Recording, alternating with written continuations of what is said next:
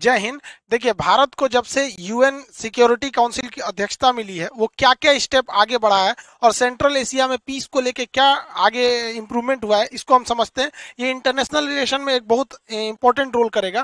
देखिए यूएन जो होता है यूनाइटेड नेशन ऑर्गेनाइजेशन जब प्रथम विश्व युद्ध खत्म हुआ था तो रोकने के लिए बनाया गया था लीग ऑफ़ नेशन उसने कहा था कि हम द्वितीय विश्व युद्ध नहीं होने देंगे।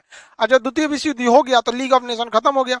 तो लीग ऑफ़ नेशन के बाद अब बना यूनाइटेड नेशन ऑर्गेनाइजेशन यूएनओ इसका कहना है कि हम थर्ड वर्ल्ड वॉर नहीं होने देंगे। जिस दिन थर्ड वर्ल्ड वॉर हुआ यूएनओ भी खत्म ही हो जाएगा। तो यूएनओ के टोटल छह अंग होते हैं, ये क्वेश्चन हमेशा एग्ज़ाम में पूछता है। छह अंग होते हैं। यूएनओ पे चर्चा कभी और करेंगे, अभी मेन सिक्योरिटी काउंसिल को देखते हैं। यूएनओ में एक सदस्य में से सबसे जो नवीनतम सदस्य है, वो दक्षिणी सूडान है। यूएनओ का जो सबसे बड़ा अंग होता है, वो जनरल असेंबली होता है। इसमें टोटल सदस्य जाते हैं मीटिंग में भाग लेने। सितंबर महीने में इसकी मीटिंग होती है। मोदी जी भी जाते हैं, हर देश के राष्ट्राध्यक्ष इसमें जाते हैं। इसे पूरे विश्व का लघु संसद, छोटा संसद कहा जाता है। जबकि सबसे मेन जो सबसे बड़ा पावरफुल अंग होता है इसका, वो होता है सिक्योरिटी काउंसिल इसे दुनिया का पुलिस मैन के नाम से भी जाना जाता है। तो यूएन की ये बिल्डिंग है, ये सारी मीटिंग्स वगैरह इसी हॉल में होती है। बाकी इसके जो ऑफिसर्स वगैरह, जो बाकी प्लानिंग फाइलें वगैरह रहती है सब में बिल्डिंग में होती है। अब इसमें यूएन सिक्योरिटी काउंसिल को थोड़ा सा समझते हैं। यूएन सिक्योरिटी काउंसिल जो है, इस सिक्योरिटी काउंसिल में, इसे शॉर्टकट में यूएनएससी कहते हैं यूएन सिक्योरिटी काउंसिल इसमें टोटल पंद्रह मेंबर होते हैं। दस जो होते हैं टेम्पररी होते हैं, अस्थायी। और पाँच जो होते हैं, अस्थायी होते हैं यानी परमानेंट होते हैं। जो दस टेम्प्रोरी होते हैं, उनका कार्यकाल जो होता है वो केवल दो साल का होता है। दस साल पहले भारत भी था, अभी भारत भी इसका सदस्य है, दो साल के लिए, दो हज़ार उसके बाद फिर किसी और को मिल जाएगा। जो परमानेंट सदस्य होते हैं, उनकी सदस्यता खत्म ही नहीं होती। जब तक यूएनओ रहेगा, तब तक वो रहेंगे। इसमें पाँच देश आते हैं, अमेरिका, ब्रिटेन, फ्रांस, रूस और चाइना। भारत इसमें नहीं आता है। हालाँकि यह सदस्यता भारत को दी जा रही थी, किंतु भारत से उस समय आज़ादी के बाद बहुत ही ज़्यादा पैसे की डिमांड थी, क्योंकि यूएन का खर्च उठाना पड़ता है। तो भारत को यूएन का खर्च नहीं उठाने की क्षमता नहीं थी उसने। नेहरू ने क्या किया? कहा, चाइना को ऑफ़र कर दिया। ये उनकी सबसे बड़ी भूल साबित हुई। तो हम लोग अस्थायी में जो अस्थायी वालों को कोई खास पावर नहीं मिला होता है। अस्थायी सदस्य जो होते हैं, उन अस्थायी सदस्यों के पास एक विशेष पावर होता है। विशेष पावर को कहते हैं बीटो पावर वो चाहेंगे तो किसी भी प्रस्ताव को रोक सकते हैं। पूरी दुनिया राज़ी हो लेकिन किसी एक पाँच में से कोई एक कह देगा, नहीं, यानी बीटो तो वो प्रस्ताव रद्द कर दिया जाता है। तो बीटो का पावर बहुत ज़्यादा है। बीटो उन्हीं को मिलता है जो परमानेंट मेंबर होते हैं। अब हम लोग परमानेंट मेंबर नहीं है। अब हम लोग को क्या करना पड़ता है? जाके वहाँ पे अप्लाई करना पड़ेगा। हमें परमानेंट मेंबर चाहिए। तो यूएन के एक सौ तिरानवे में से लगभग टू थर्ड मेजोरिटी हाँ कहना चाहिए। और साथ ही साथ उसमें ये पाँचों का रेडी रहना ज़रूरी है। इसमें चाइना सबसे बड़ा रंगा लगा देता है। अब ये बीटो पावर इतना पावरफुल होता है कि आप खुद सोचिए कि यूएनएससी जो है यूएनएससी ये सद्दाम हुसैन पर सेंक्शन लगा दिया लद्दाख गद्दाफी पर क्या लगाया था सेंक्शन लगाया था, बहुत सारा कार्रवाई किया था। लेकिन उन्नीस में जब भारत पाकिस्तान का पूर्वी भाग, पूर्वी पाकिस्तान पर हमला करके उसे बांग्लादेश बनाया तो यूएन में चाइना उठाने का मुद्दा किया था इसको, पाकिस्तान ने भी किया था, लेकिन रूस ने बीटो कर दिया कि नहीं, ये प्रस्ताव इस पर चर्चा नहीं होगा, खत्म हो गया यहाँ पे। जब भारत ने 370 को हटाया तो पाकिस्तान ने भी सोचा कि इसको पूरी अच्छे से उठाया जाए यूएन में वीटो करने के बाद, वो भी खत्म हो गया। तो दुनिया में सबसे ज़्यादा अगर वीटो किसी ने किया है तो वो रसिया ने किया है यूएसएसआर ने किया और सबसे कम अगर वीटो किया है तो चाइना ने किया है। चाइना और फ्रांस बहुत कम करते हैं, चाइना दूसरे के मैटर में नहीं पड़ता है। चाइना का काम है, हमको अपने मतलब से मतलब रहता है। अभी भारत का कहना है कि हमें भी इसमें यूनाइटेड नेशन में परमानेंट मेंबर चाहिए, ताकि हमें भी वीटो पावर मिल सके। तो ये जो नया नया जो बुढ़ऊ बने हैं तो डोनाल्ड ट्रंप का कहना था कि भैया चलो, हम भारत को परमानेंट सदस्य देते हैं, ताकि उसे बीटो पावर मिल जाए। लेकिन ये जो बुढ़ऊ आए हैं, इनका कहना है कि भारत को हम परमानेंट सदस्य बना देंगे, लेकिन उसे बीटो पावर नहीं देंगे। मतलब समझ रहे हैं, ये बुढ़ऊ का क्या कहना है कि हम बियाह करा देंगे, लेकिन दुल्हन नहीं देंगे। तो सोचा ब्याह के लिए कौन फ़ायदा है यहाँ पर? तो हम क्या करेंगे अस्थायी सदस्यता? कभी कभी अमेरिका की हरकतें हमें यह सोचने के लिए मजबूर कर देती हैं कि रूस ही है हमारा परम मित्र। खैर, हमें यह भी प्रस्ताव नहीं ठुकराना चाहिए, क्योंकि अगर हमारे पास परमानेंट सदस्य हो जाएँगे बीटो पावर नहीं मिलेगा तो कम से कम परमानेंट सदस्य होने के नाते हर मीटिंग में हम हमेशा बैठेंगे तो ऐसा थोड़ी है कि दो साल के लिए बैठेंगे, उसके बाद नहीं बैठेंगे। हमेशा बैठेंगे, प्रभाव रहेगा, फिर धीरे धीरे कर लेंगे, क्योंकि हमारे पास, देखिए बीटो हम लोग ले लेंगे, पहले एक बार परमानेंट हो जाए, क्योंकि हमारे पास इसका अच्छा खासा एक्सपीरियंस है। अंग्रेज़ों से जब हम लोग आज़ादी मांग रहे थे, उन्नीस सौ उन्नीस में तो जलिया वाला बाघ हत्याकांड वगैरह हो गया तो अंग्रेज़ों को लगा भारत वाला फिर पीट देगा, सर। तो उन्होंने उन्नीस उन्नीस इसमें आज़ादी नहीं दिया। उन्होंने कहा कि राज्यों का आधा शासन हम भारतीयों को दे रहे हैं। मतलब देश पूरी तरह अंग्रेज़ों के पास रहेगा। राज्यों का मेन मेन चीज़ भी अंग्रेज़ों के पास रहेगा। और राज्य में कुछ एरिया में शासन करने का शक्ति भारत को दे देंगे, जिसे राज्यों का द्वैध शासन कहा गया। बाद में भारत ने 1935 में जो अधिनियम आया भारतीयों का दबाव बना कहा कि हम पूरा राज्य हमारे कंट्रोल में रहेगा और देश का भी आधा हिस्सा हम ही कंट्रोल करेंगे। तो धीरे धीरे 1935 में पूरा राज्य भारत के कंट्रोल में आ गया। भारत शासन अधिनियम द्वारा राज्यों को पूर्ण रा, राज्यों में पूरी तरह से स्वायत्तता यानी डोमिनेंस दे दिया गया और केंद्र में भी आधा शासन भारतीयों ने कर लिया। और उसके बाद जब पंद्रह अगस्त उन्नीस आया तो पूरा भारत कब्जा हो गया यहाँ पर।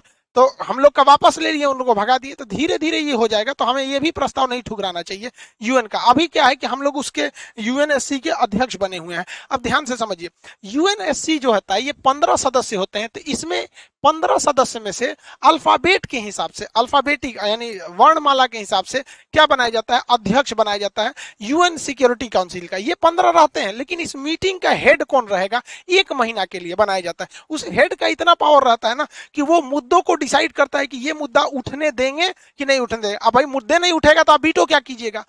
तो मुद्दा उठेगा कि नहीं उठेगा, ये डिसाइड करता है यूएन सिक्योरिटी काउंसिल का अध्यक्ष। तो इस बार अगस्त महीने की अध्यक्षता भारत को मिली है। अब ये केवल एक महीने के लिए होती है। जून में यह अध्यक्षता जो थी वो चाइना के पास थी, जुलाई में एस्टोनिया के पास थी, अभी अगस्त में भारत के पास आया। अब सितंबर में यह आयरलैंड के पास चला जाएगा। अब इस अध्यक्षता का कितना बड़ा फ़ायदा होता है, ऐसे समझिए, जब दो हज़ार उन्नीस में भारत ने तीन सौ सत्तर को हटाया था तो पाकिस्तान यूएन में चला गया। सिक्योरिटी काउंसिल में। अब चूँकि डिक्सन आयोग और सिक्योरिटी काउंसिल के पास ही मामला अधीन है, अब उस पर कुछ विचार होता, हो सकता है यूएन ऑर्डर कर देता कि आप 370 नहीं हटा सकते या कुछ भी हो सकता था always ready for worse condition तो ये भैया आप किसके पास जाइएगा? इन पंद्रह में से आपको सबसे पहले अध्यक्ष के पास जाना पड़ेगा, जो एक महीने के लिए प्रेसिडेंट बनता है, जो चीफ बनता है उसका। कि भैया ये मुद्दा उठाइए, तब चर्चा करेंगे। पोलैंड ने कहा भाग ससुरा हमको नहीं पता, कश्मीर उश्मीर का मैटर तुम लोग हटाओ। मुद्दे नहीं उठने दिया, पाकिस्तान खिसिया नहीं बिल्ली, खंबा नोचे। अब भारत के लिए समझिए क्या है कि भारत अगस्त 2020 में अभी 21 में, अभी तो अध्यक्ष ही है। फिर हम लोग को अध्यक्षता मिलने वाला है दिसंबर 2022 में। यानी अधूरा काम अभी निपटा देते हैं। अभी देखते हैं क्या क्या काम हुआ है और एक काम आगे निपटा देंगे। अब सोचिए, हम लोग टेम्पोरी एक हक महीना के लिए हो रहे हैं तो कितना पावर है? जिसके पास बीटो पावर परमानेंट होगा, उसके पास कितना पावर रहता होगा? हालाँकि इसी साथ ही हम लोग एक महीना के लिए यहाँ अध्यक्ष भी हैं और अस्थायी सदस्य भी हैं हम, क्योंकि ये ये जो होता है अस्थायी सदस्य, इसकी सदस्यता दो साल के लिए होती है। तो इसी साल हम लोग बने हैं दो हज़ार इक्कीस से बाईस, दो साल तक हम लोग रहेंगे। तो अभी हम लोग तो इसमें अस्थायी सदस्य भी रहने वाले हैं। तो ये हम लोग के लिए फ़ायदेमंद है, लेकिन हम लोग को परमानेंट सदस्यता के साथ साथ बीटो रहना ज़रूरी है, ताकि देश हम लोग का इंटरनेशनल लेवल पर एक मज़बूत स्थिति में आ सके। जैसे भारत को एक महीना के लिए सदस्यता मिली, अफ़गानिस्तान के मैटर को लेकर चाइना और पाकिस्तान एग्रेसिव हो रहे हैं, क्योंकि वो भारत को घेरना चाहते हैं। तो यूएन में भारत सरकार ने क्या किया? मुद्दा उठा दिया कि अफ़गानिस्तान का मामला। अफ़गानिस्तान का जैसे मामला उठाया तो भारत अध्यक्ष है, खुल के बोल नहीं सकता है, क्योंकि अध्यक्ष को सबको लेकर चलना पड़ता है। तो बाकी कसर पूरा कर दिया। अशरफ गनी ने। तो भारत ने एक प्रस्ताव पारित करा लिया और सारे देशों से ये राज़ी करा लिया वहाँ पर यूएन सिक्योरिटी काउंसिल में कि अगर तालिबान कब्जा भी कर लेता है अफ़गानिस्तान में तो उसे कोई देश मान्यता नहीं देगा।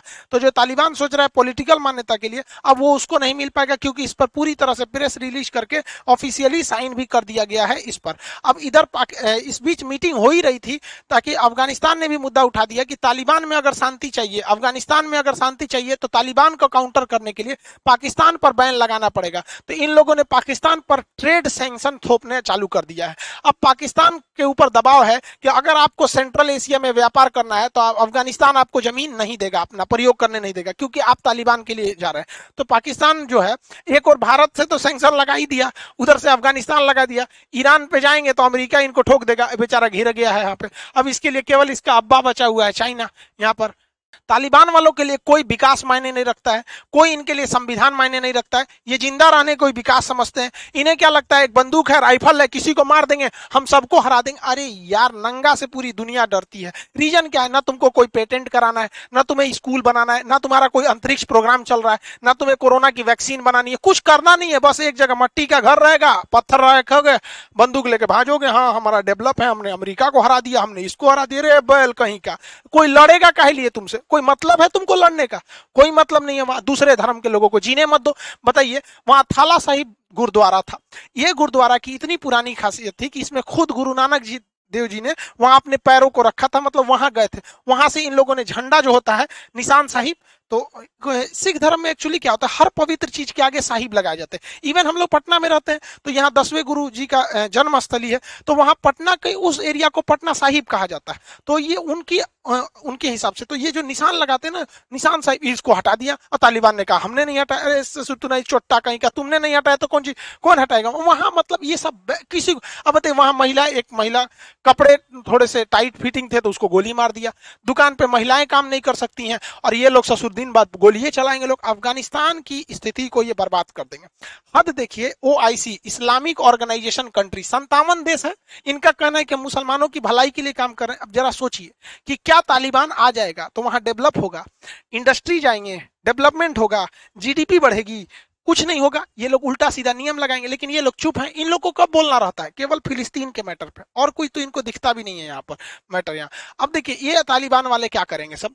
हम लोग के ऊपर अटैक करेंगे सर इंडिया के जितना पैसे इन्वेस्ट किया है, उस पर अटैक करेंगे। हम लोग का क्या जाता है अफ़गानिस्तान में? अफ़गानिस्तान में हम लोगों ने सलमा डैम बनाया।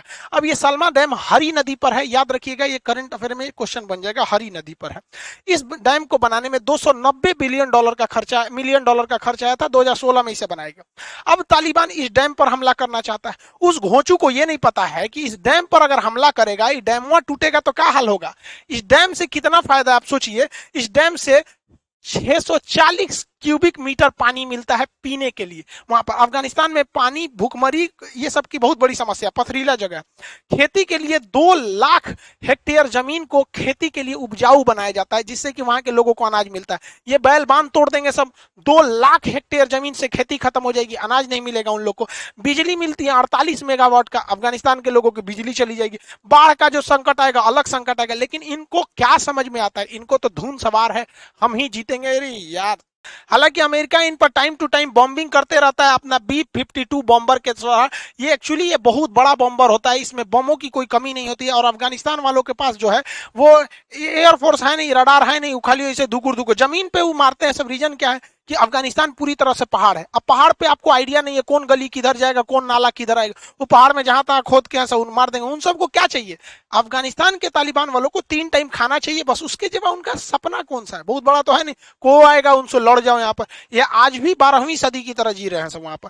अब यहाँ पे अमेरिका जो है वो अपना विमान वाहक पोल, रोनाल्ड रीगन भी तैनात कर दिया है। अरब सागर में वहाँ से ये उड़ान भरते हैं और पाकिस्तान के ऊपर ऊपर जाके अफ़गानिस्तान पर बॉम्बिंग करके चले आते हैं। हालाँकि ये ये हमले का होना ज़रूरी है, क्योंकि जब ये शुरुआती स्ट्राइक अमेरिका कर देता है तो उसके बाद अफ़गानिस्तान की एयरफोर्स जो बम्बार्डियर जहाज़ लेके आती है और तालिबान वालों को धो देती है। हालाँकि अफ़गानिस्तान की फोर्स जो है, वो इनको काउंटर करने के लिए सही है, लेकिन एयरफोर्स का अटैक होना ज़रूरी है।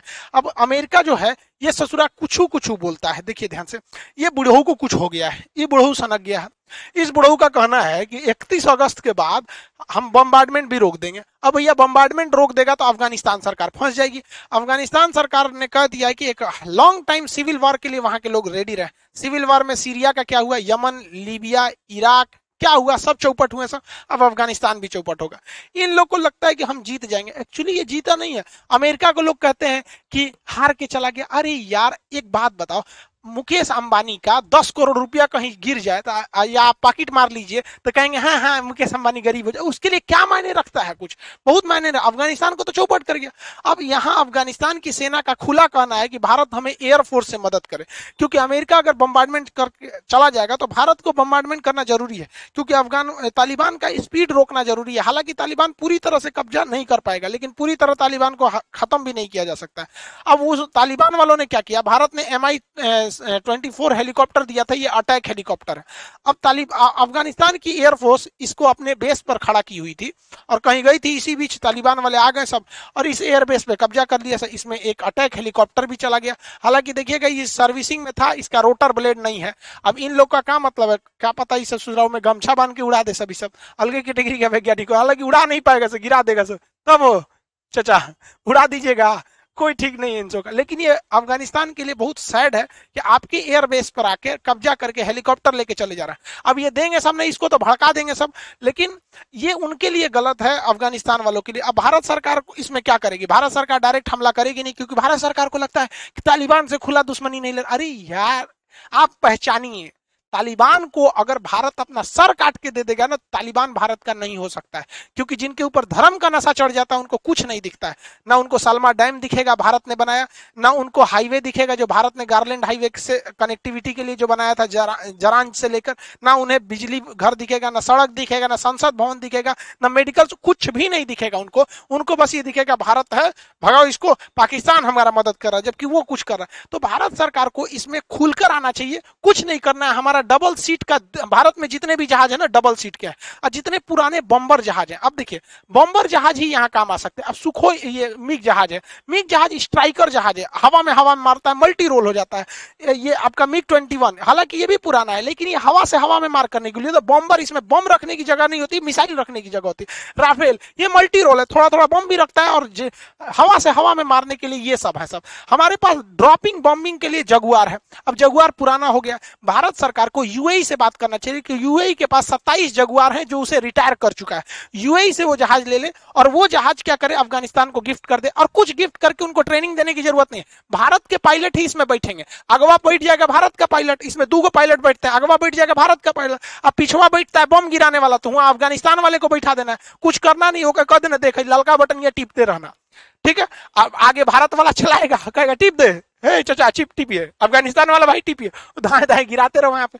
अफ़गानिस्तान से लड़ रहे तालिबान के पास एयरफोर्स नहीं है। वो कोई सा भी कोई जहाज़ उड़ा दीजिए, वो नहीं मार मार के नहीं गिरा पाएँगे सब वो अफ़गानिस्तान वाले मतलब तालिबान वाले। भारत की पूरी कोशिश है कि जब 2022 के लास्ट में भारत को यूएन की एससी की जो चीफ, की जो कुर्सी मिलेगी, फिर अभी अगस्त में जो मिला है, उसमें हम लोग बहुत काम नहीं कर पाएँगे, आधा अगस्त तो निकल गया वहाँ पर। तो भारत यूएन यूएनएससी में, यूएन सिक्योरिटी काउंसिल में चाहता है कि तालिबान के खिलाफ पीस कीपिंग फोर्स उतार दे पीस कीपिंग फोर्स जो होती है, यूएन की, इनके पास, इसमें पूरी देश की सेना होती है। अब पीस कीपिंग में भारत की भी सेना जाएगी ससुरा पाकिस्तानियों की फौज जाएगी, और चाइना वाले की भी फौज जाएगी। तब तालिबान क्या कहेगा? तो भारत की सबसे बड़ी जीत हो जाएगी अगर अफ़गानिस्तान में उतार दिया जाए यूएन की पीस कीपिंग फोर्स और भारत की भी चाल यही है, आप यकीन मानिए। 2022 दिसंबर 2022 यानी आज से डेढ़ साल बाद, यूएन उतरेगा वहाँ पर जिस तरह से माली में, सूडान में, युगांडा में अलग अलग जगह पे यूएन सिक्योरिटी काउंसिल की फौज उतरी है और इसमें सारे देश रहते हैं। और इसका चीफ वही रहता है मतलब कमांडर वही रहता है जिसकी सेना ज़्यादा रहती है, भारत उतार देगा ज़्यादा। अब पाकिस्तान वाले रे पाकिस्तानी, चल चल, मार उधर। पाकिस्तान, बलूचिस्तान रेजिमेंट मार उधर। अब उन्हीं सबको आगे कर देगा भारत चल, चाइना वाले पहले तुम आगे चल, पाकिस्तान वाले तुम चल। मारेगा तो तालिबान तुम्हारे पे भड़केगा। नहीं मारेगा तो तालिबान साला किसी को नहीं पहचानता है। तो भारत की ये डिप्लोमेटिक जीत होगी, अगर वहाँ पे पीस कीपिंग फोर्स को उतार दिया जाएगा तब। हालाँकि चाइना जो है, वो पाकिस्तान ये कभी नहीं चाहते हैं ये दोनों कि भारत यहाँ अफ़गानिस्तान के मैटर में एंट्री करे। इसलिए हम आपको एक वीडियो में बनाए थे कि रूस ने बनाया था एक ट्रोइका नाम ट्रोइका क्या है भाई? तो ट्रोइका तीन देशों का एक संगठन था, जिसमें अमेरिका था चाइना था और रूस था। लेकिन रूस ने कहा कि भैया इसमें अन्य देशों को मिलाना चाहिए तो ट्रोइका प्लस करके पाकिस्तान इंडिया, पाकिस्तान और ईरान को भी इनवाइट किया गया। अब क्या है? अमेरिका ने कह दिया कि ईरान नहीं आना चाहिए तो ईरान का, ईरान विरोध कर दिया। और पाकिस्तान और चाइना कह रहे हैं कि भारत नहीं आना चाहिए। तो भैया, रूस जो है ना, चाइना के दबाव में आके रूस ने भारत को ट्रोइका की मीटिंग से बाहर कर दिया। हालाँकि ट्रोइका बहुत बड़ा चीज़ तो संगठन तो है नहीं, एक मीटिंग का नाम था, लेकिन इसे भारत को बाहर करना मतलब चाइना के प्रभाव को दर्शाता है। तो भारत भी चुप थोड़े बैठेगा यहाँ पर। भारत ने समझ गया कि इसमें पाकिस्तान का हाथ है। तो यूएनएससी की जो मीटिंग थी यूनाइटेड नेशन सिक्योरिटी काउंसिल की मीटिंग में, उसमें भारत के जो त्रिमूर्ति साहब है, इन्होंने पाकिस्तान को बाहर कर दिया। अब पाकिस्तान कर रहा है कि एज यूजुअली हमको तो पता ही था कि भारत आ जाएगा तो पाकिस्तान को यही करना पड़े और पहली बार, इतिहास में पहली बार कि यूएन के सिक्योरिटी काउंसिल की अध्यक्षता की कुर्सी पर बैठ के भारत के प्रधानमंत्री ने भाषण दिया। तो मोदी जी ने यहाँ बैठ के देखिए तो मोदी जी दिख रहे हैं यहाँ पर। मोदी जी बैठ के भाषण दिए। अब इस इसमें तो सब चीज़ प्री प्लान रहती चाइना ने अपने सबसे छोटे अधिकारी को भेज दिया, कोनो एस रैंक के मतलब वहाँ के अधिकारी को, ताकि मोदी जी की बेजती हो सके। अब मोदी जी ठहरे, मोदी से, अरे यार, मोदी है, मोदी। उन लोग को पता नहीं आता है। मोदी जी ने कहा कि चाइना तो हमारा बेइज्जती करेगा। इन्होंने उठा दिया यूएन में कौन सा मीटिंग में मेरी टाइम बाउंड्री का मुद्दा कि भैया समुद्री व्यापार सुगमता से होने चाहिए, किसी की जहाज़ को कोई देश न डुबाए। अब इसमें इशारा इशारा पर हमला हो गया चाइना पर। अब अफ़गानिस्तान मुद्दा था। सबसे ज़्यादा विवादित चाइनी दक्षिणी चीन सागर, इसमें चाइना जहाजों को डुबा देता है। अमेरिका कहा कि एक नंबर बोल रहे हैं मोदी जी।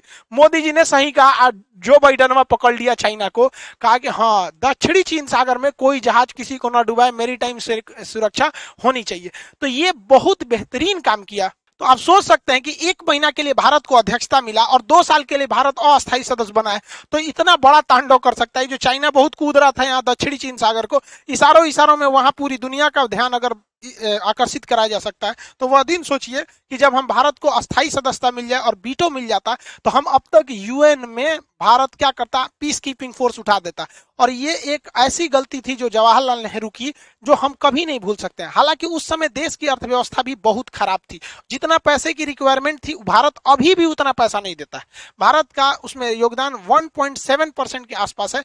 बहुत कम योगदान है यूएन में। लेकिन बाकी अन्य जगहों से यूएन देता है। लेकिन नेहरू को भी सोचना चाहिए कि हम पैसों की भरपाई कर सकते थे, लेकिन ये पावर तो कभी नहीं आ सकता था हम लोगों के पास। तो भारत सरकार को भी ये सब चीज़ों को दबाव बनाना चाहिए। हालाँकि पल पल जो ये बदलते रहता है, अभी बाइडन ट्रंप था तो कह रहा था कि भारत के पक्ष में रहेंगे बुढ़ऊ को कुछ हो गया वैक्सीनों रोक दिया था कुछ कुछ दिन पहले। और एक सूचना सुनिए क्लास से रिलेटेड क्लास जो है वो सत्रह अगस्त से खुल जाएगा क्योंकि बिहार गवर्नमेंट ने ऑर्डर दे दिया। वैक्सीन वगैरह लेके ही आएँगे कोरोना गाइडलाइन का पालन करते हुए। और बिहार दरोगा वगैरह की जो वैकेंसी है, उसको ध्यान में रखते हुए उसके भी क्रैश कोर्स के बैच बहुत जल्दी within one week launch कर दिए जाएँगे। बहुत से लड़कों का कहना है कि सर एप्लीकेशन पे एडमिशन नहीं हो रहा है। देखिए एप्लीकेशन पे जगह ही नहीं है। जिनका एडमिशन है, उनका प्रॉपर क्लास ही नहीं हो पा रहा है। फिर भी बहुत से लड़के हैं जिनका एग्ज़ाम पास है तो उनका कहना है कि सर, हमको कुछ रिकॉर्डेड ही क्लास प्रोवाइड कर दीजिए। तो कुछ ऐसे क्लास है जिसमें फिफ्टी क्लास रिकॉर्डेड है फिफ्टी लाइव में रहेंगे। तो उसको खोल दिया गया, बहुत आप जाके उसमें एडमिशन ले सकते हैं। बहुत सिंपल है। डिस्क्रिप्शन में लिंक है, खान सर ऑफिशियल अप्लीकेशन का। वहाँ जाएँगे और जितना जल्दी होना होगा कर लेंगे, क्योंकि फिर बहुत जल्दी भर जाते हैं सीट, फिर हम कुछ नहीं कर पाते हैं। फिर आप लोग करने लगते हैं कि जगह नहीं है ये वगैरह ऐसा। आई होप आप इसे समझे होंगे। जिनको जिनको एग्ज़ाम जल्दी है, नज़दीक है, वो उसमें जाके एडमिशन ले सकते हैं। जो जो भी बैच है, अब हम उसको अलाउ कर देंगे। मिलेंगे नेक्स्ट क्लास में। जय हिंद।